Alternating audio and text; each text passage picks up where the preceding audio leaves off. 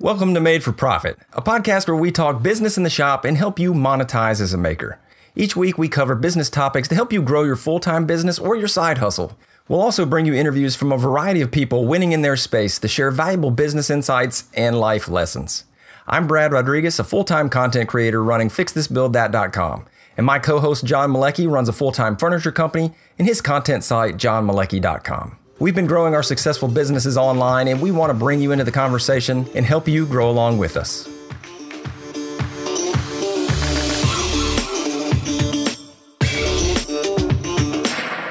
Welcome to episode forty. We're going to be changing it up a little bit this week, and we're going to do the first of what is going to be a quarterly Q and A.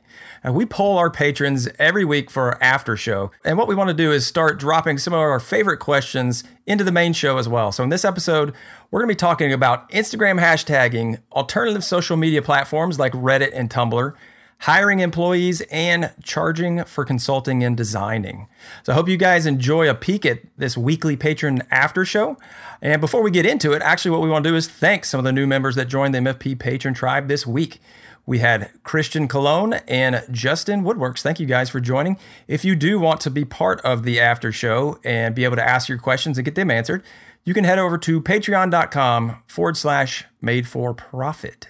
John, what you been doing this week, brother? Oh, I've actually just been sitting down for hours because we finally got the conference table out of the shop, got that bad boy installed. The client is thrilled and loving it, um, which is always great. We did a little custom signage for them too. Um, so uh, I'm just enjoying not physically being uh, in the shop twenty-four seven. It's like, dude, I was here on Easter. I was here for a whole day the day before Easter. And I get that that's what I signed up for, but man, is it nice to have a project that large out of the shop. It was an hour to set it up and an hour to take it down, like every time. So, oh, yeah. It was um, huge. Yeah, man. And then also, it was really cool. I'm uh, starting to do a little bit of the uh, work on my house that's taken me almost a year to get into. And uh, my buddy James from SelectX was over this week. He has a business in West Virginia, and we're getting started on a uh, on a custom design for my uh, for my the deck of my house, which hopefully I can get done. Oh, nice. Uh, before my thirtieth birthday. Yeah. So. So looking forward to that, and um, there's a bunch of other chaos going on in the shop, and and uh, and ooh, I um I hired an assistant, so she's going to be starting next week, uh, which is good. I mean, I'm taking the advice of our boy S V D, John Van Dyke. Nice. Yes, yes, yes. I saw him. He was just talking about that in his stories, and I was like, I need an assistant. So yeah, yeah you, you yeah. Let me know when she's got extra hours because I got stuff for her. Will do. Awesome, man. Awesome. Yeah, I have been, uh, I, I just finished up. I've actually been on a decent roll on content. So I launched uh, the folding clothes drying rack that I did. That would have been last, uh, a little bit last week. And uh, that one actually was received way better than I thought it was. And actually on Reddit, which we're going to be talking about in the show, I, like, I have not figured it out, but like this one did really well as well. And so I, I'm starting to try to hone things in there. I'm just waiting. The next one's going to flop for sure based on that. But uh, it's been kind of cool to see, to see things actually perform well there and start trying to learn the system a little bit.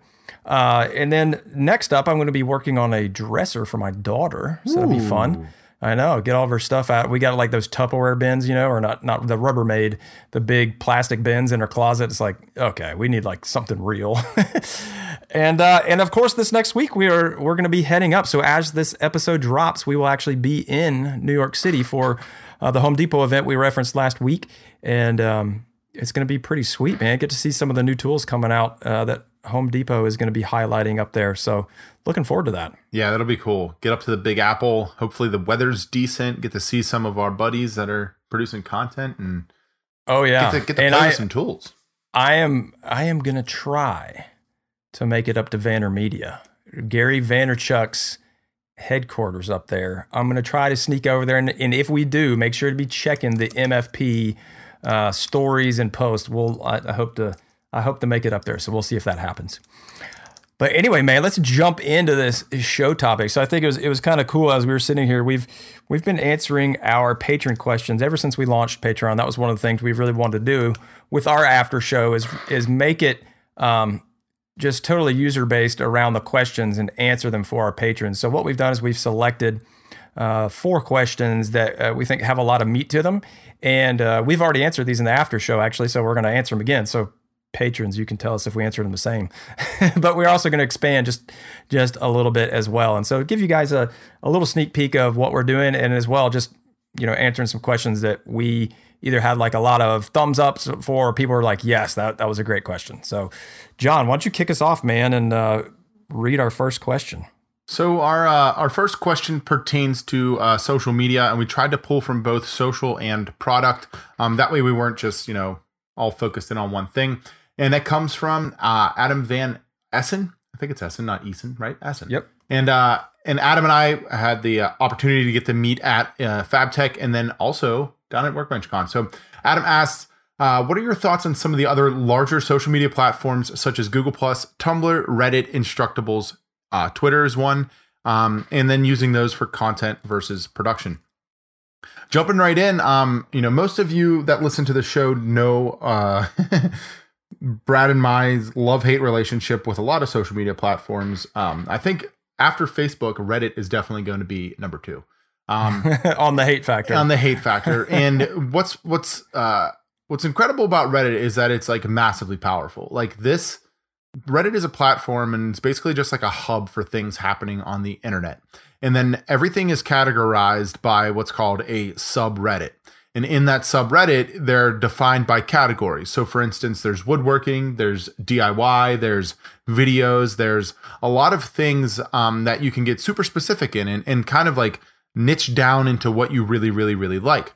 So for guys like ourselves, we use it as kind of like an external um, posting platform to drive traffic to content that we're creating, whether that be video or uh, blog posts, more or less, uh, instead of just being uh, photographs. Now, Reddit in, actually prefers the posting of photographs. So images, we get right. tons of mixed reviews over there. Um, and there's actually a lot of a lot of content creators out there that are doing well in there. Our, our friends, um, you know, Chris Salomone does a great job on Reddit. So does Johnny Brook at Crafted.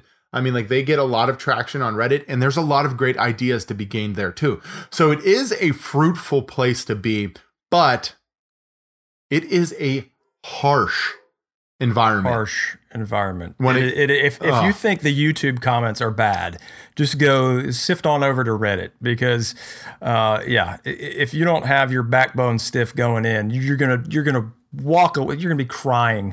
You know, you're gonna walking away. Your your boyfriend's gonna be like, "Honey, what's the matter?" I was like, "I was just on Reddit." It's like, what happened?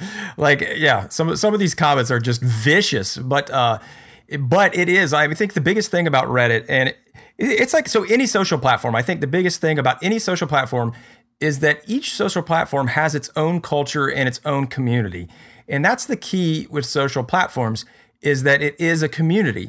And if you want to be a part of that community, you can't go in and dump and run and say, here's my video, go check it out. And and because like, and literally like in Reddit specifically, and we'll talk about some of these other ones, but we wanted to focus in on Reddit just because uh, I've been seeing some success there recently and interactions, uh, but also just because of how big it is, um, is that you have to engage. And so I would even recommend before, like you got to go over there and, and get your feet wet.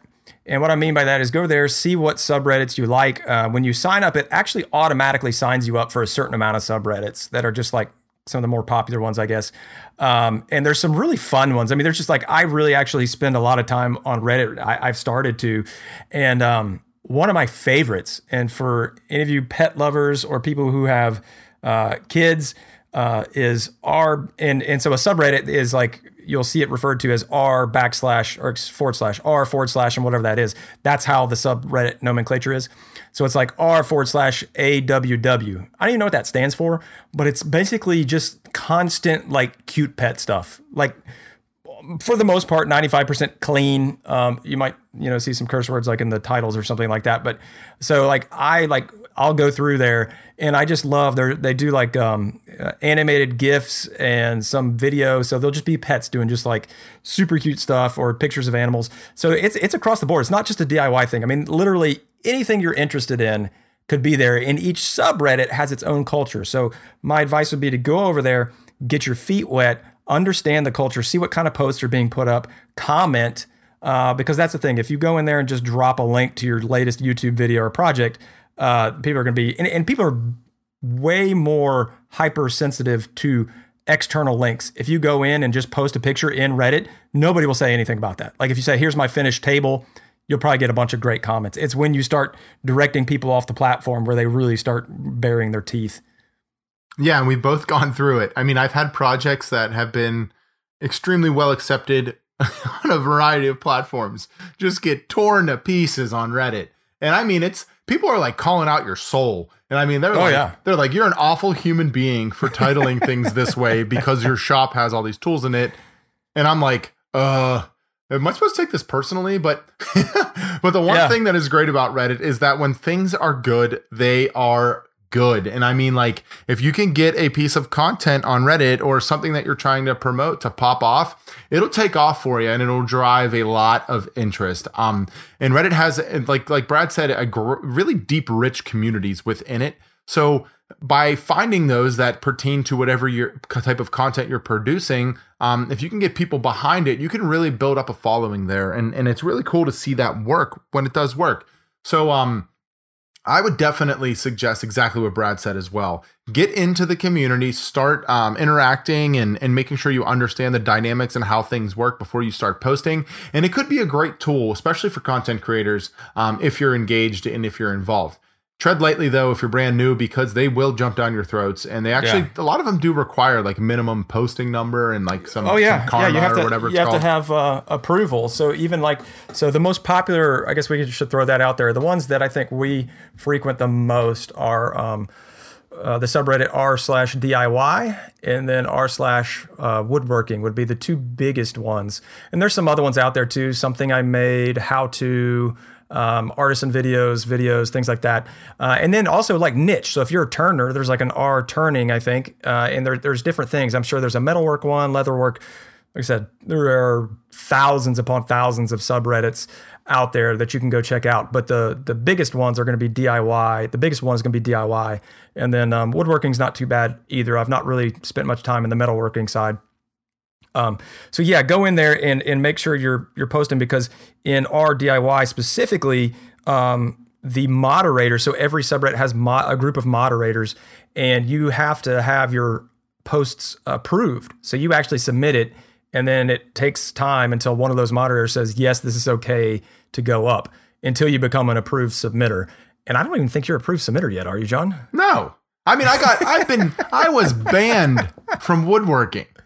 The sub, uh, yes. the subreddit for woodworking, I got banned from, and I for was like, self, for self promotion, right? And I was that's ba- what they call, yeah, yeah. I was baffled. I'm like, what, what, what, what am I doing wrong here? But, but basically, the moderator was like, hey, man, look, we promote the usage of the of the subreddit, not just a dump and run kind of thing, like Brad touched on, and I, and I was at fault there. I mean, I was just dumping my content out, and uh, I, was, I wasn't really engaging with the community. So even guys like myself who produce content frequently and use a lot of these platforms, uh, you can get into a bit of trouble there. So I would definitely suggest trying to use Reddit, because I think it can be massively powerful, but I would tread lightly. I would make sure that you understand what's going on before you get yeah. get your hopes it, it up. It could be. Because I exactly. my river table flopped on Reddit, just so you guys know. Like it is, we'll be at a million views here pretty soon, and it flopped on Reddit. So like, yeah, I don't never know. know. Yeah, you don't know. It's it's you're just swinging for the fences. Beautiful river table, you stink. Uh, folding laundry clothes rack, yes, yes. But uh, so I think that out of those that we mentioned, that is probably the biggest platform that people are not using that I think has the most potential because of the eyeballs and the community there. Uh, and, and John hit it on. I think both of us were guilty of that coming in, as we just thought that was another place for exposure. Uh, as I've gotten ingrained in the culture now, uh, I can see. It's just like the same thing as Instagram. You you got to interact in the comments and all that good stuff. Uh, the other one we want to hit on is is Instructables, and that's one I've been pushing for a while uh, because I found some good success. Instructables, and that's just Instructables dot com. We'll have links down below to these in the show notes, uh, but is a place where it's basically you have a short how-to. So people go on there and you can basically search for, it's like YouTube except for blog posts. It's almost like aggregated mini blog posts. And you can post something and say, hey, I made this folding clothes rack, and then you can you can actually embed your YouTube videos, and then um, they have it set up in steps. So it's like an introduction, and then you can add as many steps as you want, and each step becomes like a page that you can add pictures too. It's, I mean, it's basically literally like a, a blog post, and you can put as much or as little as you want to. Um, some people that completely crush it on Instructables would be Evan and Caitlin. Crush it. Um, they do amazing Instructables with animated GIFs. Kudos. Shout out to them. Uh, they are patrons of ours as well. Patrons! And, patron! And uh, they, they do a wonderful job. And it's a great way for, if you don't have a blog that has a lot of traffic, to get traffic, because um, there's already a ton of eyeballs coming to Instructables. Uh, but the key there, so there is one very, very important key, is to get featured in, uh, so again, there's a homepage, then there are subcategories. You wanna get, um, and I forget what they call the subcategories, but if you get featured, and again, you can't do anything about it, they have moderators as well, or editors there, and they will look at all the new stuff coming in, and then they will feature it. And you can get featured like in the workshop. So the one that I post in and John posts on is um, workshop, and then there's subcategories. You can categorize it as wood workshop, uh, categorized as woodworking. And so if you get featured in the work- workshop, yeah, you get a little bit of views. If you get featured on the homepage, you get even more views. But where the power in Instructables is, is if they send you in the email list. Because they have, you know, hundreds of thousands of people on their email list, and they send out a, um, it's a daily, right? I think it's a daily email with, with like eight to twelve new projects that are doing really well with a thumbnail. So, um, you know, and I think that what's, what's interesting, John, is like, if you go across all these platforms, the one thing that is consistent that you have to do is have a good title and have a good thumbnail, because that's what they all have in common. It's all about that enticement to get people to see. And then once they're in there, they interact with it. So uh, Instructables is a great place. If you want to get into blogging, it's also a great place to kind of get your feet wet there. And um, again, go in there. It's not, it, it is much more of a, of a quote unquote dump and run, because that's kind of the idea of it. The comment sections aren't real rich. It's just a, um, you know, it's just a resource where people can go and search. It's almost like a search engine for D I Y, right? Yeah, absolutely. And they got a bunch of contests on there, um, as well as a pretty cool community. You could follow people. I really dig Instructables. I've been on it for a few years now, per your recommendation. It's driven a lot of quality traffic, which is great. These are the individuals who want to learn how to make things um, on a deeper level. So a lot of plan Uh, you know, type sales or free downloads, you know, you can drive traffic from those. A great tool um, and a great asset to anybody that's producing content or instructional style content. Um, so moving on, uh, Adam also asked about Tumblr, Google Plus, and Twitter. So obviously everyone has... Oh, sorry, did I do that out loud? Obviously everyone, almost, almost everyone has a Twitter. Um, and, t- and Twitter's tough. To me, like we said it before, and this is all that'll be, I'll say and move on is, to me, Twitter's a bathroom wall, um, and that if you're putting out content on Twitter and hoping for um, you know, it to drive traffic or for it to gain traction, it's much more difficult um, than, you know, using Instagram or Facebook. From my experience, um, I just haven't really had success there, and I think it's very difficult to get seen because there's so much going on. Um, yeah, you know, it's a bathroom wall that gets erased every fifteen minutes. Yeah, so because of that, I would just honestly focus your uh, efforts somewhere else. Google Plus. Um, I don't think there's much benefit to Google Plus anymore. Uh, I, I would, sh- I think they might even be shutting that down. Uh, yeah, I heard that like, too, literally. But I would just make sure that you set up your channel properly. That way you don't get spam calls, because they call me all day long and I just could, I refuse to fix it, cause I'm stubborn. But here's an interesting one is Tumblr. So what Tumblr is, is a, uh, it's kind of like a portfolio for photography and for, for visual. Um, and what it can be is a tool to use in other places. So we touched on Reddit liking photography, and you can't embed video on Reddit. You can only uh, post U R Ls. And because of that, um, what I know some guys do is they will take a video with no voiceover and no text overlay, and then take shots of it, turn that into a Tumblr, post the Tumblr to Reddit, and then that backlinks to the video. Um, so yeah, right. A lot of work there. There's a yeah. lot of work there, but like, hey, our buddy Paul Jackman, he's won multiple times on Reddit and have been on the front page of Reddit, um, with that technique. And, and he told me that, and I was, I was kind of impressed. But Tumblr can definitely become something that's kind of like an online portfolio for what you're doing. But I would honestly suggest owning, um, your content in that sense, uh, just building your own website to catalog, catalog your work, and then using Instagram to supplement it. Um, yeah. Yeah, I think I think that's uh, I, the big thing. And just to hit real quick on that content versus products, most of these are going to be geared towards content creators. And if you're trying to get eyeballs on your items, um, that said, I think there's, I mean, I am sure there are some really strong Reddit communities uh, around woodworking in general that are more topical around asking questions. So that's actually a great place. Like if you, you know, if you're old school and you were ever in the forums, like Woodnet, if anybody ever remembers the Woodnet forum, um, that Reddit could be a great place for community for asking questions and stuff like that. It's just much more of like the old school forum. Um, and by the way, when you go on Reddit, you're going to be like, what the heck is this? It looks crazy. It looks like it's nineteen ninety-five, but once you get used to it, you'll, you'll figure it out. So, Uh, yeah, man, Adam, great question on that. And uh, I think our answer has definitely evolved since we answered you the last time because of, you know, what we're learning and seeing on Reddit now. So great question. What do we got? Let's jump over to a, to a product one, John. What's our next question? Um, all right. So Luke Pitney asks about at what point during your business growth can you justify a full-time employee?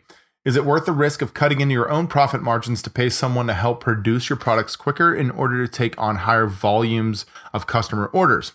Um, and this question is quite interesting because Brad and I have been having this conversation for a while. I mean, we're both at the stages where hiring is the next step for both of our content businesses and my uh, furniture business, which does have an employee. Um, so the I think the the meat of this question is really, I kind of spun it back when I originally answered. I remember Brad and I said that it possibly um, the time of hiring, in my opinion, is going to be when you feel like you're completely maxed out and spread thin. Um, and that's going to come down to you as um, the manager or the owner of the business.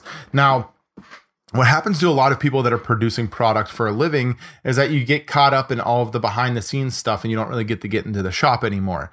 Um, that being, uh, you know, answering emails or creating an inquiry funnel or drawing or going to meetings and on-site uh, deliveries, ordering for jobs, all of this stuff, someone has to do it. And when you're the only person there, it kind of falls on you. So not having a proper process or system set up can really become detrimental to the growth of your business. And especially in these instances, my recommendation for anybody that's looking to hire is to take the time to set up these processes first. And then you can hire someone to implement that process. Now, that's not the only solution, but it is a great way to gauge where you're at. If you have a great process for something that's going into your business and you're looking for help, there's going to be nothing easier than bringing somebody on at a rate that's lower than what you pay yourself to handle a process that you already know works.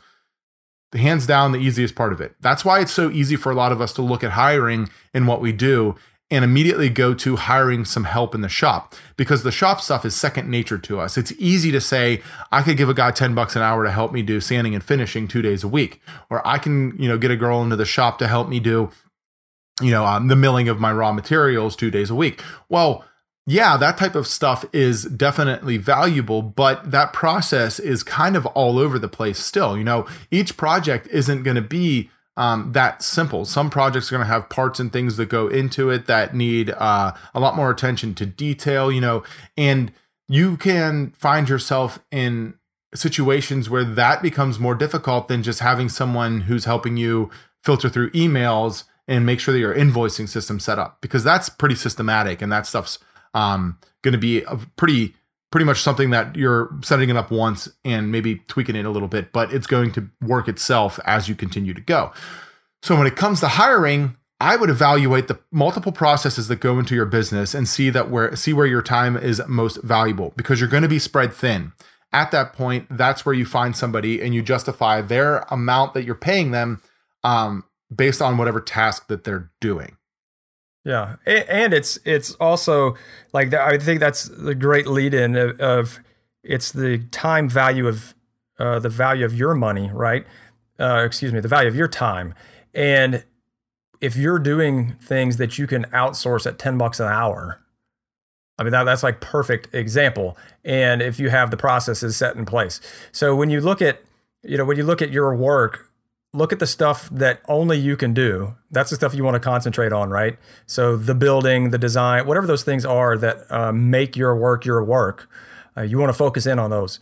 But all the little behind the scenes stuff, uh, billing, invoicing, like John said, you know, even making um, supply runs. Like I know people who do that, and they'll say, they'll give people a list and say, hey, here's a list. Here are the fifteen things I need from Home Depot. Go get them for me. Right. And just have that person go out and pay them for their time to spent doing that. So those are perfect examples. And then focus in on what you're super good at, what you're good at. I think the other one, and this was definitely something that afterwards we talked about Luke with, is that uh, I think one of the common misconceptions, he because he talked about, I don't know if I want to cut into my margins. Uh, one of the common misconceptions uh, rolled into that question is that I think, and I know that after talking with Luke, what he was thinking about is like, oh, I'm going to be outputting more money, and so there's going to be less money coming into my pocket. But the idea is that you have to think about that differently, and that's because Luke was thinking about his time as money he was making per hour. So he was thinking as an employee, not as a business owner. So if he, you know, was getting paid, let's just say thirty, he was billing for thirty bucks an hour for himself, and he put ten hours into it, then that's three hundred bucks in his pocket, in his mind. But really, that's a three hundred dollars expense to his business for labor. So if he replaces that with paying somebody else, then he's now got ten hours to invest somewhere else. It's still a three hundred dollars expense. Yep. And he should be making the same amount of margin, because based upon, you know, using the principles that we talk about in the pricing guide, he's basing his margin based off of his cost going into it being labor. So yes, you lose the money at, that you would make as an employee hourly, but you keep the same margin as a business owner, right? And you actually should be able to even make more money, because now you've got ten hours to spend designing a new product, talking to new customers, whatever those things are. Uh, and so you end up making more money in the long run as a business, even though you're not making the hourly money that you think about as an employee. Yes. And so um, I think what's also very important in that aspect is when you feel like your uh, your time value is at a price point in which you what you're doing um, is undervaluing your time, if I if that makes sense. So basically, like tasks that you don't that you think are within that like ten to twenty dollars an hour range, if you're paying yourself thirty-five to fifty dollars an hour, say, um, you should not be doing those tasks. Those are the tasks that you can offload in order to go find the things that you can make that thirty to fifty dollars an hour on. And I think that's exactly what you were alluding to, Brad. It was like, if your money is made in your business, like, and it's similar to mine, and, and I'll go back to this, my money is made in the selling and the fabrication of the furniture. All the other stuff that goes into it is a money loss. Like those are costs that go into things. So when I sell something and it, they hand me a check, that's part of the income I get from a build. When I deliver that piece and they give me the final check, that's the other time I'm getting income. Besides that, everything else is a cost or an expense. And I think you nailed it there with having how you should be looking at things. You shouldn't be looking at them as, well, if I pay somebody else this amount, then that's not money in my pocket. You got to look at it as the as the business. Is the business able to make money there too? Um, another thing I think is interesting, and I'm glad we're, we answered this question on the after show before we did our interview with Sean Van Dyke. So yes. Since then, Sean uh, made the comment in, in that interview of below the line, get some help, and above the line, get freedom. And I think that that is an essential aspect to hiring that a lot of us take for granted. When you're looking to hire somebody, you should be looking to hire somebody that can add to what you're doing for your business. Yes, you'll be able to take a task or something that's happening and put that on to somebody else in order to take it off yourself. But what you should also be looking for in that hiring of that person is someone who can grow that role. For instance, I talked about at the beginning of the show, I'm hiring an assistant. Well, in that, I'm not going to be putting the tasks that I'm already doing on her only and just saying, hey, thanks, here's a check. I'm looking for more like, I I need you to develop a process in order to handle this situation. I'd like to hear your top five ideas for doing this in the future. Like in the month of May, I want this done and I want to hear how you want to handle it. And then I need these twenty-seven tasks done for, you know, Tuesday before eight p.m. And like, the, but, but what I'm saying is that if you put somebody in a role in which they can grow into it and you hire above the line, that's where you're able going to be able to take your mind off of one, managing that person, and two, um, doing all of the mindless things that suck all of the, like that, that ex- basically exhaust you as a business owner. So I, you're going to have points where you're doing stuff and you're like, oh, I need to hire somebody. Like I'm sick of doing this. And that is literally exactly when you need to hire one. Two, stop putting it off. Like I, I made the I made the jump after talking to Sean um, to to put the initiative out there to do that. And I know Brad and I have talked about it, and we hired an editor, and Nick's been killing it, by the way. Good job, dude. Um, and like, we are making moves as business, and I think that that is the, one of the biggest hurdles too when it comes to hiring, is that a lot of us are just not taking the initiative to actually do it. Yeah, totally agree, man. I mean, I am so guilty of this because I I am not doing any of this in Fix This, Build That, and I need to. Um, and like, I was literally two times this week, I was in Pinterest filling out uh, copyright infringement violation forms, like to get content taken down where people used my stuff and had pins for it. Which, by the way, is, if people are stealing your pins and getting a lot of traffic off it, like as I did that, my traffic went up by like twenty-five percent on those pages on the site. So anyway, uh, you should be looking for people stealing your content. But that being said, uh, is that something I need to be doing? No, I could pay somebody like less than ten dollars an hour to be doing that for me.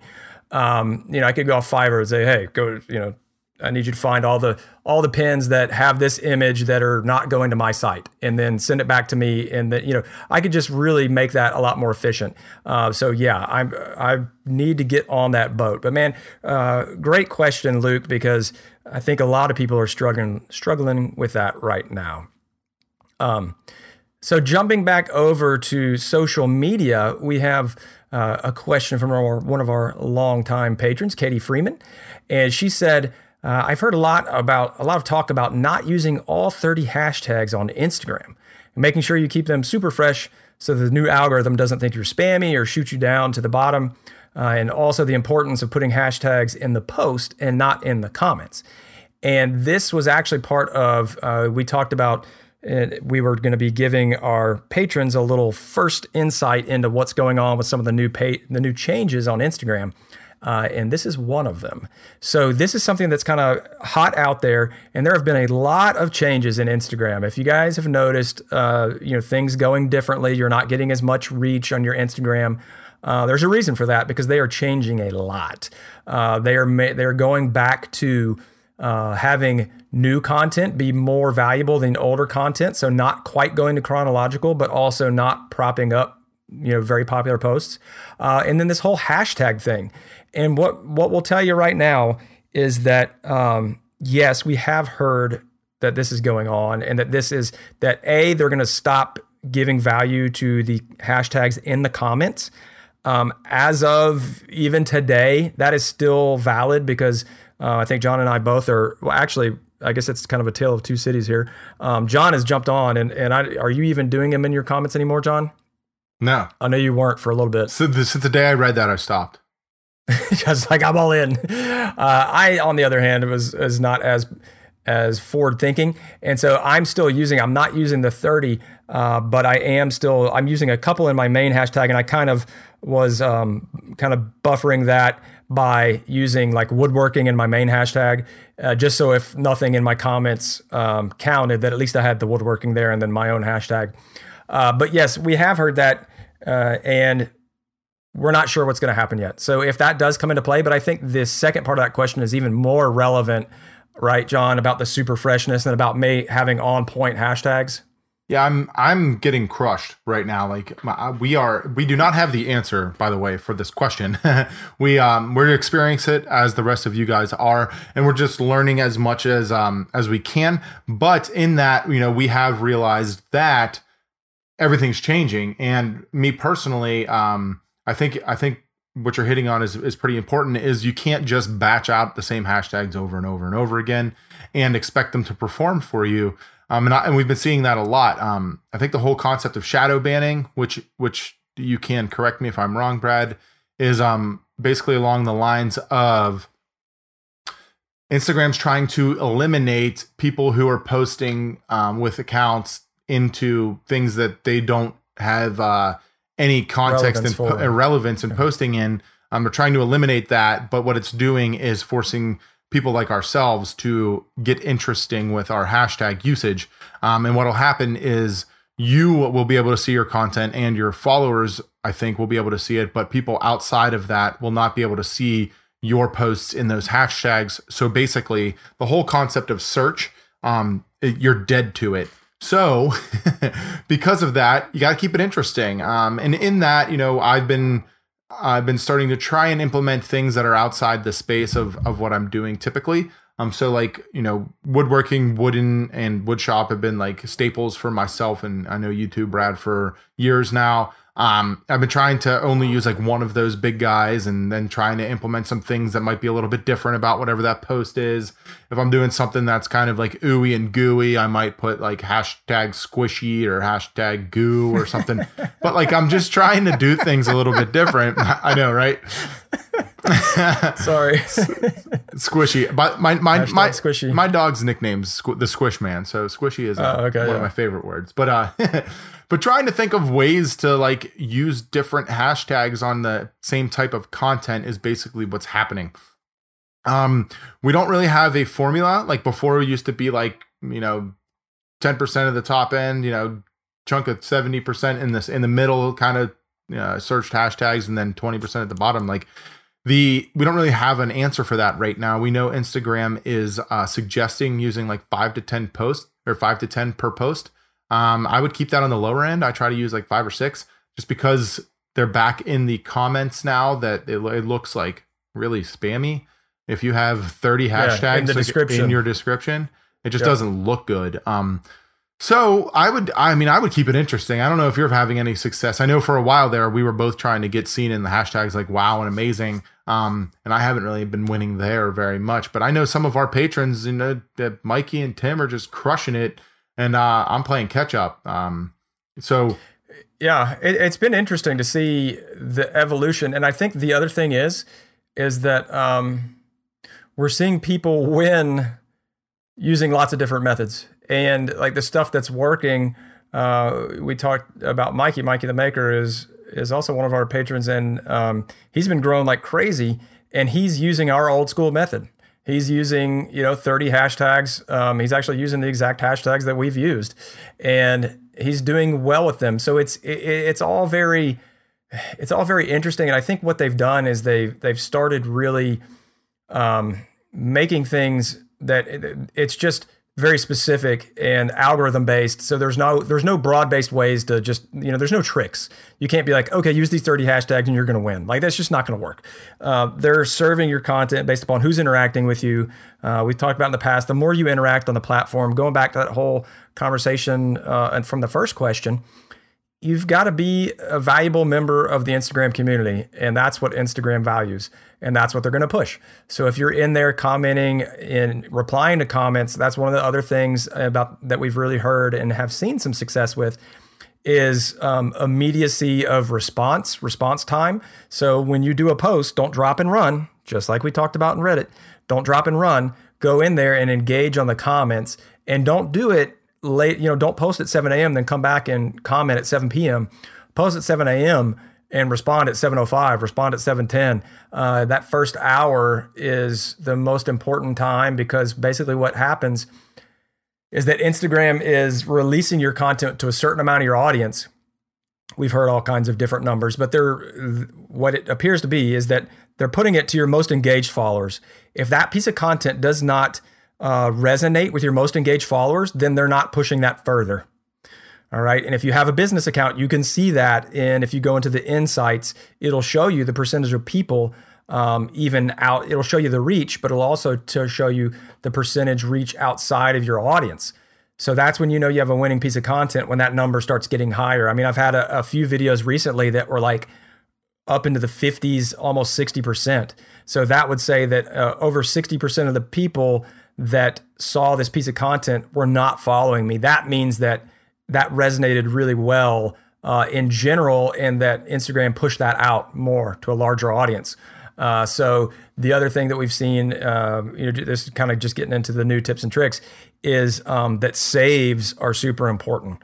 Um, so there's that whole uh, bookmarking. And if people are bookmarking your stuff, that is done. Uh, I don't know if you saw him, John, uh, Jeff Mack, another one of our, our uh, alums from the interview.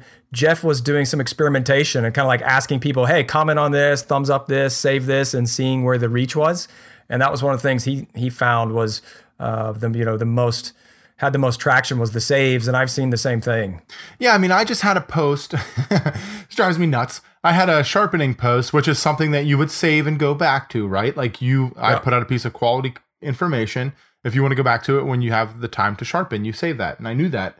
And it got like got hundreds of saves. I think I told you this. And the video didn't go anywhere close to as viral as I would have expected from just having it saved. So as much as we think that these things are important, it's still kind of a guessing game. And what you're going to have to do is see what types of content are winning for you and then kind of hammer those home. Um, our buddy Izzy Swan has been putting out a ton of content lately and absolutely killing it. And like we said earlier, so is Mikey the Maker, and they've kind of hit rhythm. And I think that that's where um, your mind needs to kind of be here with all of these changes, is that if you have something pop off, like boom, hammer that home until um, you feel like it's it's gone away. Uh, and we've seen that work before in the past with with like with Black Forest and their and their resin pours. You know, that was a couple months of them just dominating all all things Instagram with those. And now they're pivoting and, and, you know, changing up their content and doing a great job.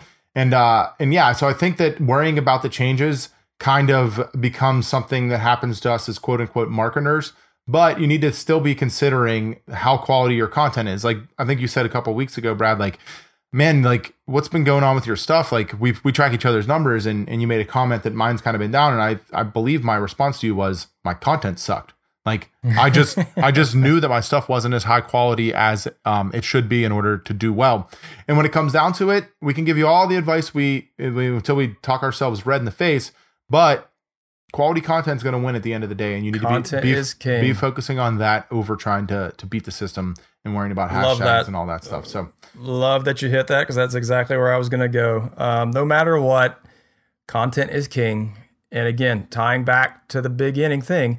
It's about that thumbnail. And on Instagram, it's all about the thumbnail or the static image. So uh, if you're doing videos, like don't just don't just post a video and let it take the first scene. I've seen some accounts out there, to remain nameless, um, where like the beginning of the video is like black and that's the thumbnail is like a black frame.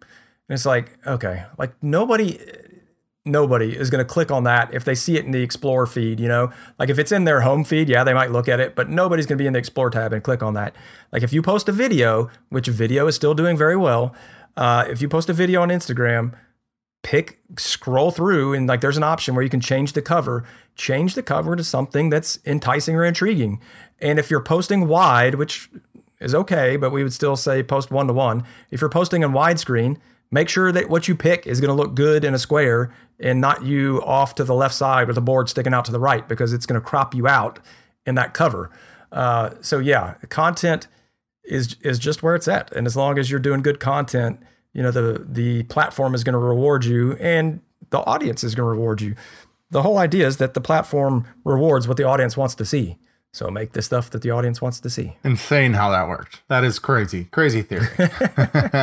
Content marketing one oh one. Awesome. So, so um, I think the last question we've got here, we're bouncing back into uh, more of the product side of things. And our question's coming from our buddy Josh over at Modern Timber. And he asks, what is your guys' advice on charging for bidding? Um, he recently has been charging a small fee Um, and then deducting that cost from his final product, and was curious on our thoughts and advice on that. Um, I love it. I mean, that's almost literally exactly how I do it. I think I've talked about that before on the show.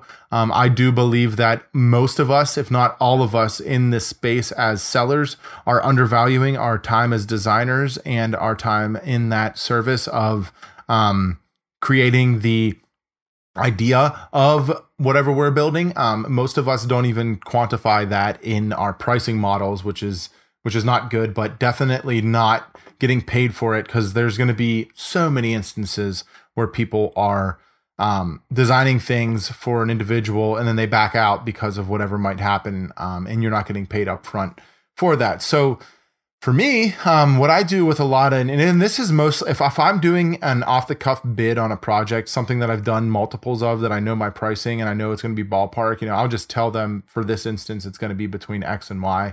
Um, but if it's a very high-end custom build that they're looking for something super specific, and, I, and especially if I have to do an on-site visit, I lay it out that I, uh, I'll do that first consultation for free.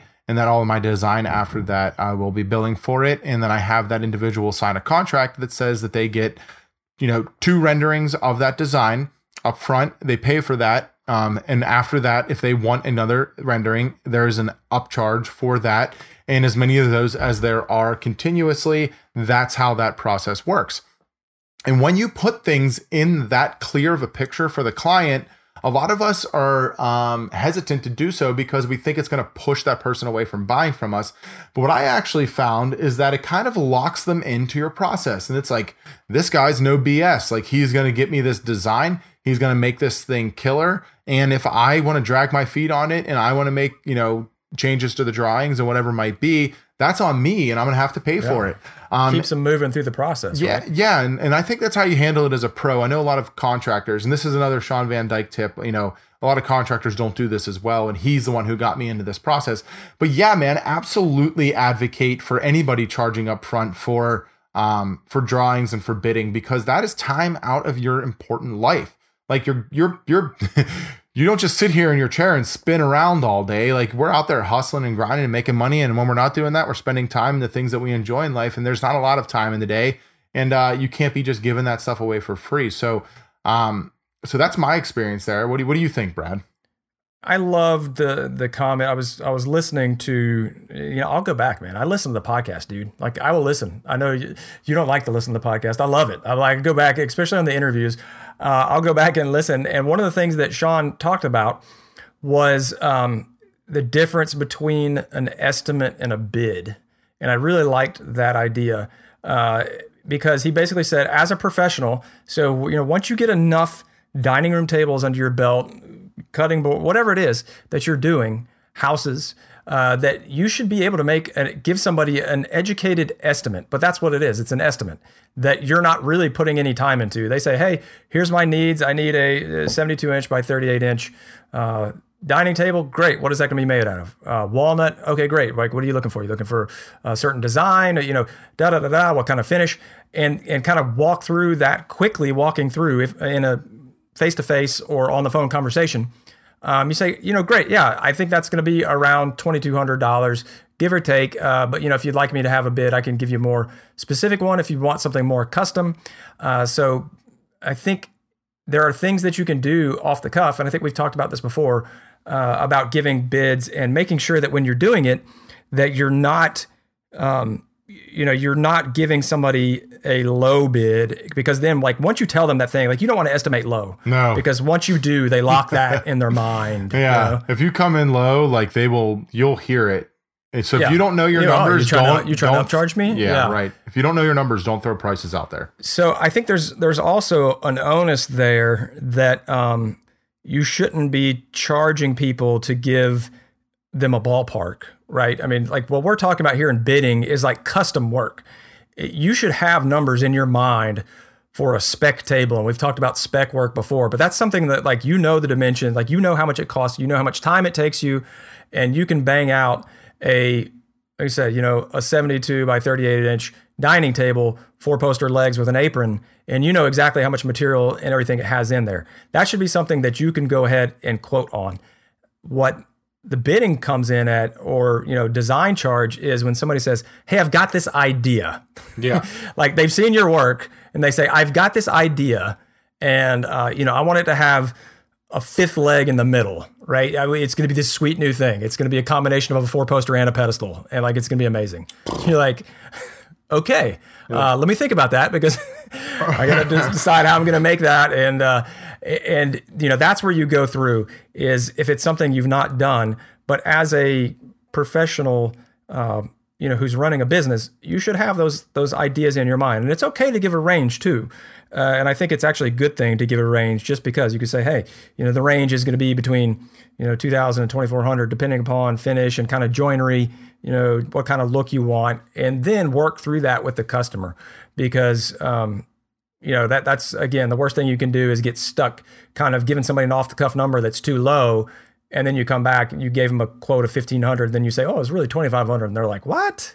Like, first of all, you've just, your credibility just went out the window uh, because you don't know your product. But but once you get into actual design, yes, I'm one hundred percent with you, John. You have to value your time. Uh, and that is a step in the process. And if you're going to reward a customer by converting that time and, and crediting them that on the back end, I think that's great. I think that's a good value add that that shows that, you know, you're invested in it, and that I think it's, uh, you know, we talk about standing apart and differentiating yourself. I think that's a great one uh, to be able to do that. But again, put some time limits. Like John said, he gives you the first rendering. If all of a sudden you want to make changes, then it's like, okay, great. That's going to be fifty bucks an hour or whatever you decide. I don't know. Like what, what, what does your pricing structure look like, John, to give some people some reference for uh, what they might think about bidding or charging for that? So I'm using a, I charge two, two hundred fifty dollars for a design consultation, and that is deducted from the final price of the product. Now this is, like I said, on, on large uh, scale items. And this is on things I know that are going to be four hours or less of work for myself.